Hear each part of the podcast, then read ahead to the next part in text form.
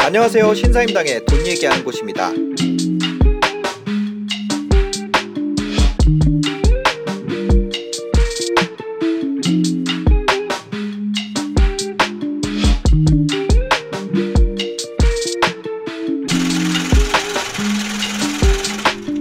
부동산 이 투자라는 거는 이론과 실, 실무가 실전이 네. 겸비가 돼야 돼요. 어. 이론만 앞서고 실제로 네. 자기가 투자를 못해 그거는 헛똑똑이에요. 아하. 그리고 그거는 네네. 장기적으로 봐가지고 그러니까 계속 어디 가서 해설은 하죠. 해설은 하더라도 네. 자기 자기가 부자 되기는 어려워요. 아. 또 하나는 뭐냐면 네. 오늘 그 자기 실력을 쌓지 않고 꾸준히 공부를 해야 돼요. 네. 이 분야는 불로소득 아닙니다. 네. 집에서 딴 사람 놀 때 열심히 공부하지 않으면 여러분 수익 절대 못 올려요. 아. 자, 그래서 그만큼 실력이 실력이 자기 실력이 없는데 실력보다 과도한 실적을 그러니까 결과를 얻었다. 얻었다. 그거는 언젠가 날아가요. 그러니까 음. 계속 내가 주사위를 던질 때 6이 계속 나올 수는 없잖아요. 네네. 한두 번 6이 나올 수 있어요. 네. 근데 아, 저번에도 6 나왔으니까 이번에도 6 나올지 뭐 몇 번 나올 수 있겠죠. 음. 그런데 계속 6이 나올 수는 없거든요. 그러니까 네. 내가 실력을 쌓아가지고 어, 네네. 어, 그러니까 똑같은 내가 어떤 어떤 그 투자에서 실 저기 실 저기 실적을 거뒀으면은 그걸 반복할 수 있는 정도의 실력 저 실, 실력을 갖춰야 돼요. 네. 집값이 올랐으면 왜 올랐는지, 음. 왜 떨어졌으면 왜 떨어졌는지, 주식을 투자해가지고 이번에 수익을 냈으면 왜 수익을 냈는지, 네. 왜안 되는지 단순히 남한테 물어봐가지고 어떤 게 좋아요, 어떤 걸 사가지고 사가지고 그건 자기 실적이 실력이 아니죠. 그럼 예를 들어 지금은 예. 어 이렇게는 볼 수 있잖아요. 예, 지금은 비싼 구간이다. 예. 아니면 싼 구간이다. 예. 이거는 알 수 있죠. 어, 그러니까 지금은 이제- 예. 어떻게 보면 음. 어, 싼 구간인가요? 그 앞으로 이제 통화량이 많이 더 늘어날 거잖아요. 네, 네. 그런 측면에서 보면은 싼 구간이죠. 아하. 근데 네. 세금을 또 정부에서 왕창 저, 저 내, 들어가 뜯어가잖아요. 네, 네. 그러면 비싼 구간이에요. 그러니까 그 얘기 무슨 얘기냐면 어, 네, 네. 만약 이 방송을 들으시면 돼서 무주택자다. 그러면 네. 이제 사실 결론이 오늘의 말씀대로 결론뿐일 수도 있는데 네, 그냥 얘기하셔도 예, 됩니다. 예. 무주택자다. 그러면 용기를 좀 내세요. 지금 사도 된다. 예. 그런데 나 다주택자다. 음. 절대 사지 마세요. 어. 예, 예, 예. 그럼 떨어져서 사지 말라니까 아니요. 수익 내는 것도 그보다 세금보다 더 수익이 나요. 네. 그런데 마음 고생이 더 많아가지고 수익 플러스 마음 고생 하면은 음. 그 저기 뭐야 그 아니 세금 플러스 마음 마음 고생 그러면 그게 수익보다 더 커요. 네. 단순히 수익하고 세금 그러면 세금보다는 수익 커요. 맞아요. 네네네. 그런데 마음 고생 있잖아. 그러니까 아, 그까지 그죠. 하면은 다주택자는 아. 어, 주택 수는 늘리지 않는 게 좋고요. 네. 아. 여전히 네. 상승 여력이 있고 그다음에 네. 통화량 증가라는 건 그렇죠. 그죠. 네. 그래서 이런 얘기가 있어요. 그러면 통화량 측면에서 한번 얘기를 해보면 예, 예. 얼마 전에 이제 예. 옐런 장관이 그런 얘기를 했단 말이에요. 그 예. 금리 인상을 시키 금리 인상을 하는 것이 미국에도 예. 어, 이익이 될 수 있는 국면이 왔다. 예. 그런 얘기를 했고 실제로 이제 페드 내에서도 테이퍼링에 대한 얘기 뭐 네. 그쵸. 금리 인상은 아니더라도 예, 예. 통화량 증가 속도를 조절을 하는 네, 단계를 네. 예, 예. 가야 되지 않느냐 예. 이런 논의가 되고 있잖아요. 맞아요. 예. 그럼 이런 것들이 그, 예. 어, 향후 예. 통화량 증가가 정체되거나 예. 좀 감소하는 국면이 올 가능성 예. 그런 거는 없을까요? 어, 지금 현재 보면 미국이 그동안에 통화를 워낙, 워낙 많이 늘렸거든요. 네. 그러니까 우리나라 같은 경우는 사실 보면 적게 늘린 거예요. 음. 그래서 어, 우리 같은 경우는 지금 이제 3월 말 기준으로 해 가지고 지금 11 11%대 전, 전년 대비 네네. 이제 11.4 아니 그러니까 11%대 통화량 증가했었는데 미국 같은 경우는 이제 2020년 기준으로 해가지고 전년 대비 28%나 늘었어 요 통화량이 네. 그러니까 역대 이렇게 많이 늘린 적한 번도 없어요 미국에서는 통화량 증가 보면 정말 기가 막힐 정도로 하는 이렇게 그만큼 많이 했는데 돈을 굉장히 많이 뿌렸어요 네. 실제로 보고 그러니까 저는 이제 아까 어 저는 이제 미국에 살고 있거든요. 그래서 네. 어 미국 정부에서 돈을 심심치 않게 계속 보내줘요. 가만히 있으면 음. 막 그래가지고 뭐 2,400달러 보내주고 일 1인당 네. 어떨 때는 막 뭐 800달러도 보내주고 600달러 그래가지고 막 세 차례가 지금 받았어요. 그냥 네. 가만히 있는데 신청도 안 해도 막 보내줘요. 네. 수표로 막 보내주는데 그게 저만 보내는 게 아니라 전 국민을 다 보내주는 거예요. 네, 말 그대로 뿌리고 있는 거죠. 네, 막 뿌리는 거예요. 네. 그러니까 도, 돈, 그 막 돈을 막 찍어서 막 뿌리는 거거든요. 네. 그래서 통화량이 늘어났는데 이제 이걸 또 언젠가는 할- 환수를 할 거라고요. 네. 환수를 할 건데 그게 이제 테이퍼링인데 어, 미국 경기 그게 이제 크게 멀지가 않은 게 미국 경기가 경기가 지금 굉장히 좋아졌어요. 그러니까 네. 작년에 비하면 작년에 그러니까 장, 그 2020년 이맘때 가면은 고속도로에 차가 거의 없었어요. 그러니까 네, 네. 그 출근한 사람이 이제 그 코, 이제 코비드 때문에 이제 네. 코로나 때문에 네. 그게 10분의 1 정도로 줄으니까 통화 그 통행량도 10분의 1도 떨어져 가지고 그런데 네. 요번에 가니까 그 이 코로나 사태 이전하고 똑같아요. 막 어. 차가 말 밀리고 네네. 사람들 파티하고 모여서 이, 이 백신 주사 맞은 사람들 모여가지고 네. 백신 주사 맞은 대로 파티하고 그래가지고 경제가 굉장히 좋아지고 네. 그다음에 또 하나의 지표는 뭐냐면은 이 동네마다 거기서 보면은 어이 미국 일자리가 많아요. 그러니까 네. 고급의 일자리가 많은 게 아니라 싼 일자리가 굉장히 많아요. 음. 그래서 동네마다 이렇게 이제 이게 마, 마트나 이런 데 가보면 다 now hiring 그러니까 지금 사람 뽑습니다. 가면 네네네. 바로 뽑히는 거예요. 그러니까 네. 그게 옛날에는 많이 줄었거든요. 근데 어. 지금 가면은 사람을 못 구해가지고 막 그런 거예요. 그래서 네. 미국 경기가 아주 좋아지니까 미국 정부 입장에서는 이제 지금은 이제 안- 슬슬 이제 안심 국면에 간 거죠. 네네. 야 그러면 지금부터 이렇게 돈을 들이지 않고 돈을 조금 조금씩 환수를 하고 그다음에 금리가 금리도 조금 조금씩 좀 높여가지고 음. 네. 조금 이제 다음에 왔을 위기에 대응을 하자. 네네. 또 더 위기가 오면은 그때는 대책이 없잖아요. 네. 그러니까 그거 다 그렇기 때문에 이 테이퍼링이 그렇게 멀지는 않은 거로 보여져요. 네네. 그런데 어 그렇게 되면은 이제 이게 이 부동산 시장 끝이 아니냐라고 할 수가 있는데 맞아요. 그러니까 음. 기본적으로 통화량이 줄면은 줄면은 이 부동산뿐만 아니라 주식, 뭐 비트코인, 뭐 하여튼 모든 자산이 다 영향을 받을 수가 있습니다. 네. 그런데 어 특히 이제 금리 인상에 비해서 우리나라 같은 경우는 조금 안심해요. 아 우리나라는 네, 우리나라 부동산. 왜일까요? 네. 아, 우리나라 정부가 워낙 정책을 잘 써가지고 네. 그러니까 그건 약설 제가 역설적인 표현인데 네네. 우리나라는 그 대출 규제가 있는 나라잖아요. 그죠. 네. 미국 같은 경우는 그 서브프라임 사태 이전에 그 집값의 95%까지 빌려줬어요. 어, 네네. 그리고 서브프라임 뻥 터졌죠. 네. 뻥 터져가지고 어이구 그러면서 지금은 얼마까지 줄었냐? 85%로 줄었어요. 집값의 음. 85%가 줄었습니다. 네. 그러니까 무슨 얘기냐면 집값이 만약에 15%만 떨어져 그럼 미국 금융기관이 다 망가지는 어. 그런 시스템이에요. 네. 그런데 우리는 그게 아니라 알아서 정부에서 그걸 저걸 하잖아요. 선 선제적 규제를 했죠. 그렇죠. 돈을 안 빌려주잖아요. 네네.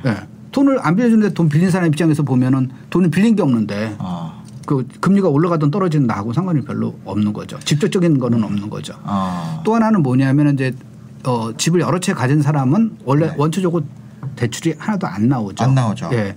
그러니까 그 사람 뭐 하냐면 전세 끼고 사는 거예요. 네. 전세 끼고 사는 거니까 다주택자는 대출 대출하고 상관이 없는 거죠. 음. 대출 금리가 오르더라도 상관이 없는 거고 네. 일가구 일주택자만 이제 이제 그 그 그, 일주택자 그쵸. 네. 일주택자만 이제 그 모기지 금리를 예, 금리가 오르는 거 이제 예민하게 될 텐데 네네. 그 부분에 대해서 보면은 정부 입장에서 보면은 과연 다주택자한테 효과도 없고 음. 이거 잘못해가지고 금리가 황창 올랐을 때 일가구 일주택자가 그 다치는데 네. 그걸 갖다 올릴 것인가에 대해서 고민할 수밖에 없는 거고 음. 두 번째는 그나마도 그게 뭐 뭐 70% 80% 빌려준 게 아니라 네. 예, 뭐한 40%뭐 요 정도 빌려준 거고 그리고 네. 한도가 40%니까 거기서 빌린 사람 있고 안 빌린 사람 있잖아요. 네. 그러면 이제 평균 내면 한 28%그 정도거든요. 아. 그러니까 그 미국하고 그러니까 선진국 그러니까 이 금융시장이 완전히 그 대출을 그러니까 완전히 그 자유한 나라 자- 하는 나라하고 네. 우리 같이 대출 규제가 있는 나라하고는 금리 인상에서 받는 타격에 그게 좀 적은 거죠. 아, 온도 차가 크다. 예, 예. 어, 그럼 우리나라 같은 경우는 이제 금리 인상이 부동산 무너뜨리기는 좀 어렵겠다. 어렵죠. 예. 어. 그러네요. 이런 것이 금리 인상이 예를 들어 전세가율에 영향을 미칠 가능성은 없을까요? 2018년 같은 경우는 사실 예, 예, 예. 뭐 공급도 공급 이슈가 있었지만 예, 예. 금리 인상이 몇 차례 이루어지면서 예. 사실 경기도 일부 지역에 역전세 난도 있었거든요. 예. 그 그때 뭐 길진 않았지만 한 3개월 예. 정도 예, 예. 그런 기간이 있었어요. 그런 현상이 전국적으로 발생할 가능성이나 이런 건 없을까요? 어, 월세하고는 좀 영향이 있을 거죠. 이제 월세나 네네. 전세하고 보면은 음. 어, 금리가 올라가게 되면 이제 금리가 내려가게 되면은 사람들이 월세를 더 선호하죠. 네. 은행에 그 돈을 넣어두는 것보다 물론 이제 전세를 준 사람이 그 돈을 넣어둔 사람은 별로 없습니다. 네네. 그, 그 월세, 월세가 월세가 훨씬 더 비싸니까 월세 네. 금리가 나, 금리가 싸면 저금리 하에서는 월세를 선호하고요. 네. 고금리 하에서는 이제 월세보다는 전세가 더 좋을 수도 있으니까 네네. 그래서 하는 거니까 그런 차이는 있어도 음. 사실 전반적으로 이, 이 전세 시장 그러니까 임대 시장 전세하고 네. 월세 합하는 임대 시장은 기본적으로 수급의 영향을 더 많이 받거든요. 유동성보다. 네. 집값은 유동성의 영향을 많이 주는데 이제 수급의 영향을 더 많이 받기 때문에 음. 그 당시에 이제 지역별로 어, 공급 부족이냐 또는 공급 과잉이냐 그거에 네. 따라서 이제 전세가가 떨- 떨어지냐 올라가냐 이런 아. 이런 영향을 주죠. 전세 자체는 통화량보다는 공급의 영향을 더 많이 받는다. 그렇죠. 그러니까 예. 금리 인상이랑 뭐 이런 공급이 동시에 오지 않는 이상은 예, 예. 사실 근데 사실 공급 일정은 예. 타이밍이 나와 있으니까. 그렇죠. 우리가 예측이 가능하죠. 네. 그래서 이제 음. 이제 투자자들이 그러니까 투- 어, 이, 이 서울을 많이 사잖아요. 네. 서울을 많이 사는 게 어, 그거는 뭐 여러 군데 찾아보더라도 이제 앞으로 몇 년간은 이제 네. 공급이 굉장히 적죠. 어. 그러니까 그것 때문에 이제 사람들이 많이 이제 서울로 들어가는 네. 이유 중에 하나가 이제 바로 공급 부족을 네. 예상하기 때문에 이제 그런 어. 거고 그거는 이제 그이 부동산 정책이라는 게 사실 보면은 어, 하루 이틀 사이에 바꿀 저기 뭐야 그 성과를 낼 수는 없는 게 아니기 때문에 네. 지난 10여 년 10, 10년 정도 음. 그게 이제 누적돼 가지고 그런 결과가 나온 거거든요. 네. 아, 10년 지난 10년간의 이제 정책들의 누적된 결과가 음. 지금 현재 나타나고 있다. 음. 어, 그러면 지금의 어떤 거를 막 계속 처방을 한다 그래서 예. 당장 지금 시장을 뭐 어떤 방향에 영향을 주기는 매우 어렵다는 거네요. 그렇죠. 매우 어렵고 어.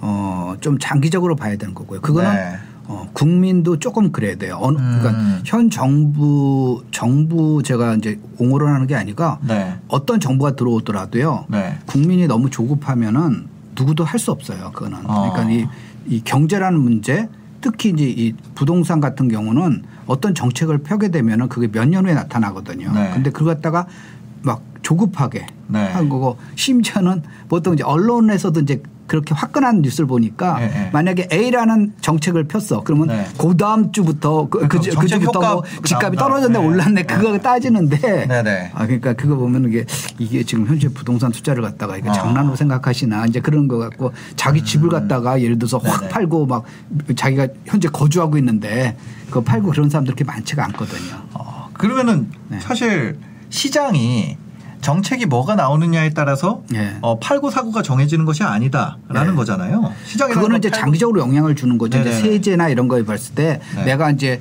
여러 채 갖고 있어. 그러면 음. 내 세제가 완화돼. 그러면 더 버틸까? 네. 이런 사람이 많은 거고 네네네. 아니면 세제가 굉장히 막 빡빡해. 그러면은 음. 아 이게 세금 너무 많이 내니까 요번에 좀 팔아야겠다. 이렇게 네네. 장기적으로 영향을 주는 거지. 네네네. 어, 그 다음 날 바로 그 하는 경우는 그쵸. 별로 없죠. 어, 그러니까 물건을 사고 팔고가 그 사람 인생의 방향에 의해서 결정이 나는 어, 거지. 굉장히 예, 예, 제가 법에 의해서 그 사람 일- 인생이 결정되면 안 되잖아요, 사실. 네, 맞아요. 이제 예를 들어서 네. 부동산을 네.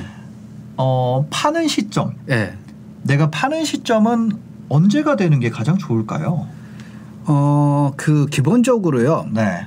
그 원초적으로 보면 내가 그러니까 이 부동산 그러니까 부동산 너무 그 주식처럼 네. 내가 사가지고 시세 차익 보겠다라고 접근하면은 음. 조금 이제 어려워요. 네, 네. 그러니까 내가 그냥 자산이다. 음. 내가 자산을 갖고 있는데 부동산을 갖고 있을지 또는 뭐 비트코인과 같은 이제 암호화폐로 갖고 있을 건지 네. 아니면 주식을 갖고 있을 건지 음. 아니면 뭐 그림이나 또는 뭐 다른 거 네. 뭐 고소와 이런 거로 갖고 있을 건지 네. 그 여러 가지 자산 중에 하나예요. 그런데 음. 어, 내가 현금으로 갖고 있을 크게 이제 부동산을 말고 현금으로 갖고 있을 건지 자산으로 갖고 있을 건지 네. 그 비율을 어떻게 할 건지 자산 7 현금 3으로 할 건지 음. 자산 9 현금 1로 할 것인지 네. 그걸 갖다가 선택하고 네. 그 자산 중에서 내가 제일 잘하는 게 뭔지 주식을 잘하는 음. 건지 부동산을 잘하는 건지 네. 그거에 따라서 이제 포트폴리오를 짜야죠. 네. 거기서 보면은 어, 단순히 어, 요거 사가지고 이제 시대 차익 보- 봤으니까 그 다음에 요거 팔고 그거 해야지라고 하게 되면은 음, 어떤 현상이 벌어지냐면은 네. 자꾸만 수익이 난 거는 팔고 싶어요. 어. 음, 그렇게 그러니까 부동산 하시는 분도 그런 거- 그렇게 그런 식도 많아요. 가끔 이제 컨설팅 이제 제가 이제 컨설팅도 하는데 거기서 이렇게 요청하시는 분 보면은요. 어, 그런 분들이 있어요. 아, 교수님 지금 현재 이거 사는데 2년 됐는데 지금 한 2억 올랐거든요. 요거 팔고 다음에 어디로 갈까요? 이제 음. 이렇게 말씀하시는 네네네. 분이 많아요. 그러면 제가 이제 물어보죠.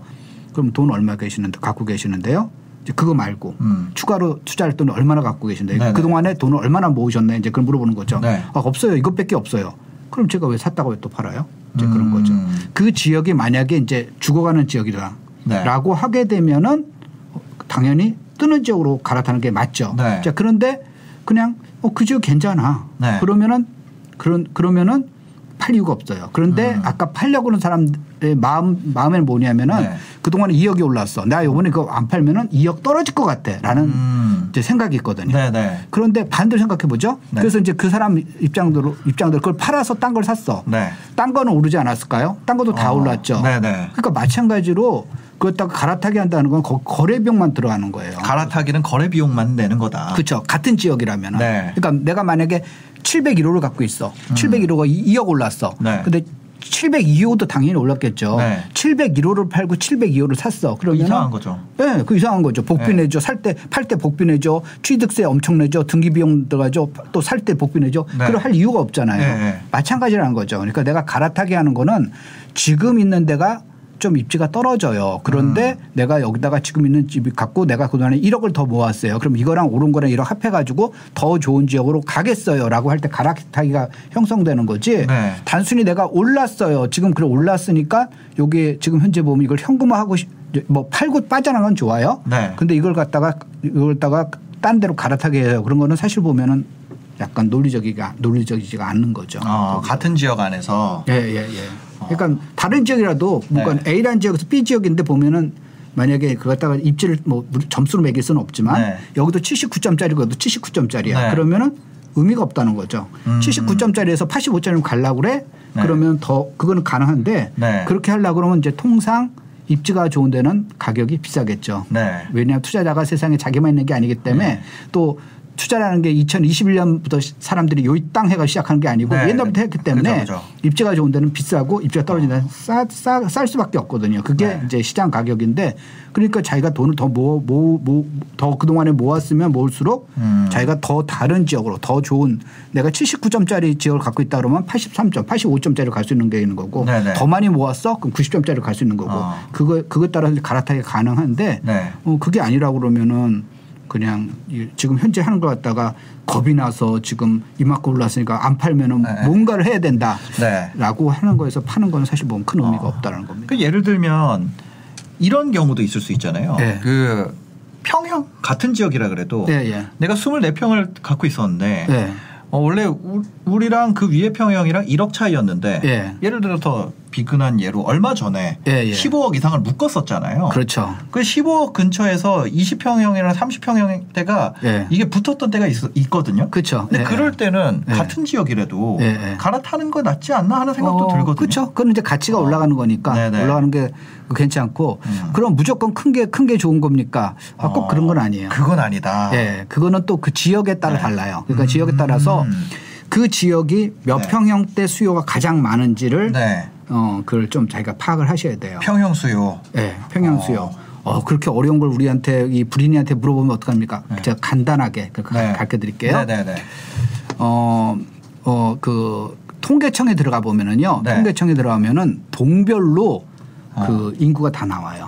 동별 인구. 예, 뭐 행정구역별로. 그렇죠. 뭐 네네. 무슨 압구정동, 대치동, 무슨 네. 뭐, 어, 뭐, 저기 뭐야, 뭐, 대화동, 어, 무슨 뭐, 뭐 어떤 뭐, 신천동 네네, 하여튼 뭐 네. 동별이 많잖아요. 그 네네. 다 나와요. 뭐 음. 구별, 동별로 나와요. 음. 그 다음에 거기에 그, 그 5세 단위로 나이가 나와요. 그 저기 통계가 나와요. 그러니까 네. 0세부터 4세, 5세부터 9세, 만으로 네. 하는 겁니다. 10세부터 14세 이렇게 쭉 나와요. 네. 그러면 우리 동에 그러니까 내가 투자하려는 동 또는 네. 내가 살고 있는 동 거기 네. 보면은 몇 세의 나이대가 많은지 알 수가 있죠. 어, 그러겠죠. 예. 그거랑 전국 평균 네. 또는 내가 서울에 산다 그러면 서울 평균 네. 구할 수 있겠죠. 구할 수 있겠죠. 내가 성동구에 산다 성동구 평균. 네. 그러면 그 안에 내가 옥수동에 산다 그럼 옥수도 평균. 그걸 네. 갖다 쭉 비교를 해보면은 네.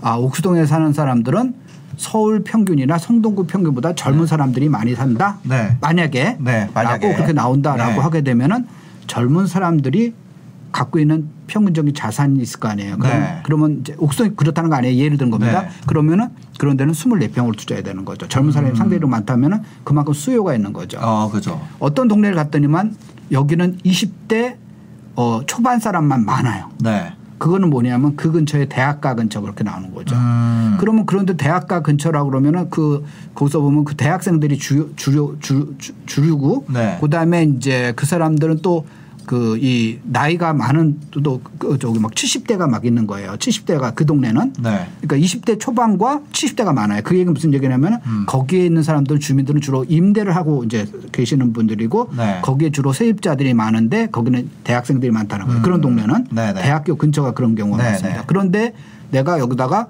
어, 난 넓은 데 사는 게 좋아. 난 45평짜리 집을 사겠어라고 음. 하게 되면 나중에 절대 안 팔린다는 거죠. 어. 내 집을 사줄 사람은 그 동네에 안 왔다는 안 온다는 거예요. 네, 네. 그럼 내가 그 동네에서 집을 살려고 그래? 그러면 어떻게 돼요? 그 나이대에 맞는 음. 그러니까 뭐 24평형 그렇게 사는 거죠. 어. 그래서 그 나이대를 갖다가 그 네. 그 그 이 통계청에 들어 아까 말씀대로 그거 쭉 네네. 있으니까 그거 갖다 비율로 해가지고 음. 우리 동네가 평균적으로 다른 지역보다 젊은 사람이 많은 동네 사는 동네인지 네네. 나이가 든지 많은지 그거 갖다 한번 계산해 보시는 것도 아. 재밌습니다. 그, 그 나이대에 따라서 네. 선호 평형을 좀 추정을 해본다. 그렇죠. 예. 그 사람의 소득과 네네. 자산이 다르기 때문에. 그렇죠. 네네네. 예.